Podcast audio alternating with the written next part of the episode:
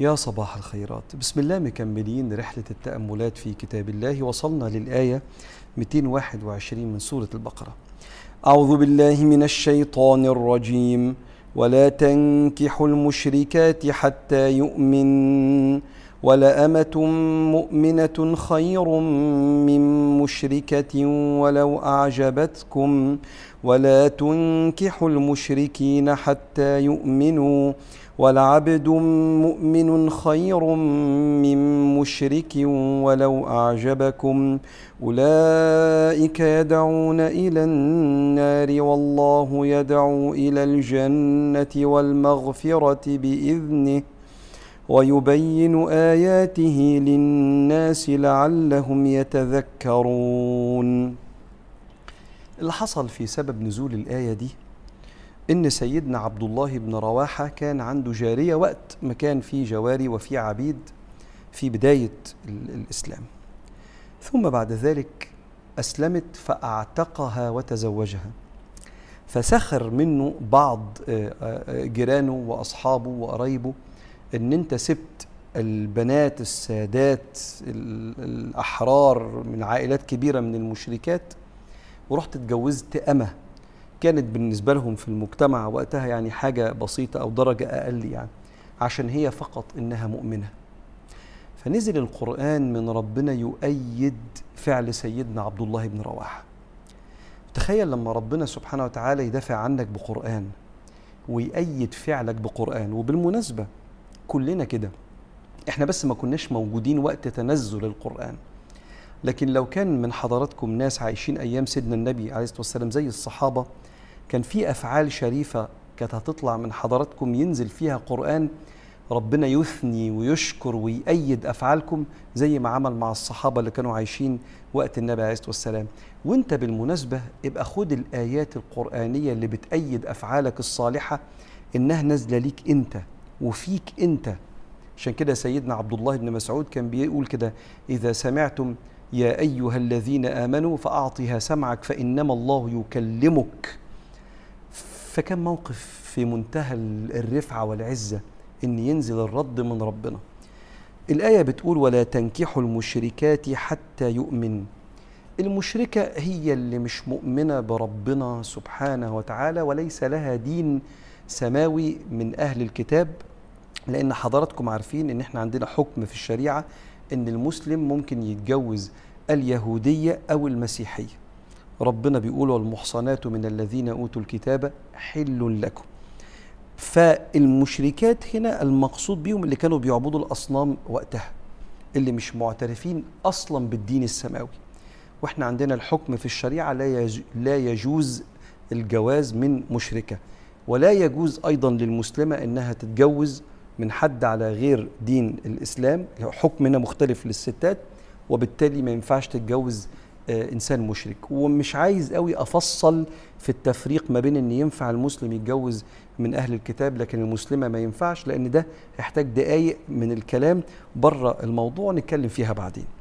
ولا تنكحوا المشركات حتى يؤمن.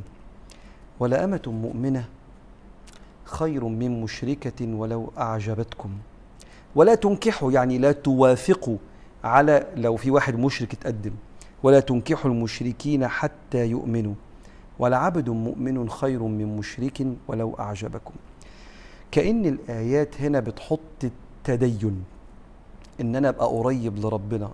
الأول معترف بوجود الله لا إله إلا الله سيدنا محمد رسول الله. ثم عشان نستفيد إحنا إحنا بقى. في عصورنا هنا مقياس الدين. حد بيعظم الله ورسوله. ده الأتقل في الميزان لما تيجي حضرتك أو حضرتك تقرر هتتجوز مين تكمل حياتك مع مين من شركاء الحياة. قال صلى الله عليه وسلم والمسلمين كلهم حفظوا الحديث ده في الراجل والست. قال تنكح المرأة لأربع لمالها. وده حديث فيه رصد لأحوال الناس. النبي بيقول أنا شفت الناس لقيتهم بيتجوزوا لأربع صفات مالها جمالها حسبها ونسبها اسم العيلة ودينها. فالنبي بص على الأربعة وقال لك إيه؟ لما تيجي تختار خلي المعيار الأتقل فاظفر بذات الدين. تربت يداك.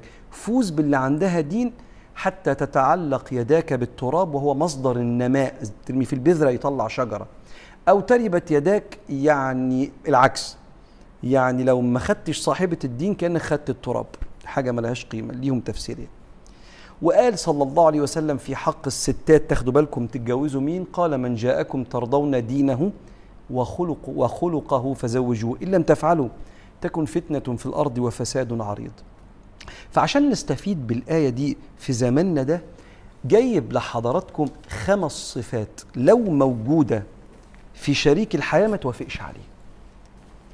خمس صفات لأن الصفات اللي هتوافق عليها كتير مرتبطة بإحساء وجود كيمستري بينكم بين بعض قبول يعني. ويكون ماليا قريب شوية منكم واجتماعيا يكون شبهكم وتكونوا حاسين مع بعض إن أنتوا احتياجاتكم شبه بعض وقيمكم شبه بعض. ده حاجات أنا عارف إن أنتوا عارفينها.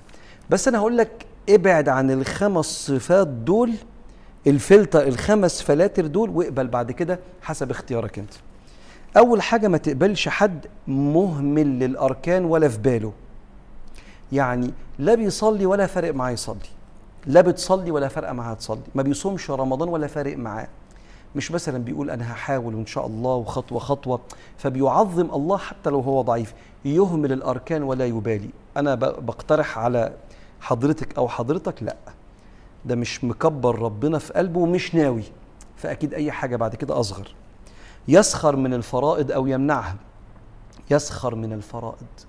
فبيسخر من حجابك أو هيمنعك من الحجاب أو هيمنعك من الصلاة. تتريق عليك أو هتتريق على صلاتك. هتتريق على صدقك وأمانتك وقرشك الحلال. وانت فرض يبقى قرشك حلال. يسخر من الفرائض أو أو يمنعها لأن بعض الناس مقصر في بعض الفرائض لكنه بيحترم شريكه وبيوف وبيساعده يعمل هو الفرائض وبيقول له ادعي لي أبقى معاك في الفرائض دي. لأن أنا مقصر مع ربنا. لكن يسخر أو يمنع لا. هنا ده حد بيحارب. بيحارب قيم ربنا. رقم ثلاثة يصر على الكبائر. مش عنده كبائر في حياته لا يصر على الكبائر. على فكرة مش هتعرفي تكوب تتأقلمي مع واحد بيشرب لأن خروجاته وسهراته مش هتبقى متسقة مع قيمك. وأنت مش هتعرف تتأقلم مع واحدة ممكن تكون برضو عندها حاجات شبه كده في حياتها. مش هتعرف تعمل حاجة زي كده. مش هتعرف تتأقلم مع حد مفتري بشكل معين وما عندوش صدق ولا أمانة هتحس إن كده في جرايم بتحصل في حياتك أو حياتك هتبعدكم جدا عن بعض المصر على الكبائر سواء كبائر الذنوب الطبيعية اللي بيننا وبين ربنا أو كبائر الأخلاقيات اللي ما فيهاش قيم. رقم أربعة يؤذي إذا تمكن. كتير مننا ما يبقاش مستحمل شريك الحياة في إيذائه للغلابة اللي بيساعدونا مثلا في البيت أو اللي بيقدم الأكل مش عارف إيه لما بيتمكن بيأذي لأنه في يوم من الأيام لما يتمكن منك أو لما تتمكن منك هتأذيك. فبقى المؤذي للبسطاء ده ده ريد فلاج زي ما بيقولوا. علامة حمراء كبيرة إنك وقت ما تضعف ممكن يأذيك. يهمل الأركان ومش في باله يسخر من الفرائض أو يمنعها يصر على الكبائر يؤذي إذا تمكن آخر حاجة المال. المال لو حرام ما شجعش. المال الحلال بينبت منه اللحم وكل لحم نبت من حرام فالنار أولى به. فبتخش في الفلوس وتخش في في التعليم وبتخش في الأكل والشرب وبتخش في اللبس و... فالمال لازم يكون حلال. فالخمس فلاتر دول لو العروسة أو العريس عدوا منهم يبقى بعد كده بقى الصفات الحلوة الجميلة عشان بس الحياة تبقى هادية ومستقيمة ونعيش قريبين من ربنا. وناخد آخر الآية أولئك يدعون إلى النار. والله يدعو إلى الجنة والمغفرة بإذنه. يدعو إلى الجنة بأن شريك الحياة يساعدك على طريق الجنة. ويبين آياته آياته نصايحه علامات هدايتك اللي هي آيات من ربنا علامات ربنا اللي يقولها. من علامات الهداية تبقى عايش في وسط يقربك من ربنا المرء على دين خليله. فساعدوا بعض. لو أنتوا اتجوزتوا خلاص تقربوا من الفرائض والأركان والأخلاق والقرش الحلال. والله يدعو إلى الجنة والمغفرة بإذنه ويبين آياته للناس لعلهم يتذكرون. صباح الفل والخيرات والبركات. نشوفكم مرة الجايه على خير إن شاء الله.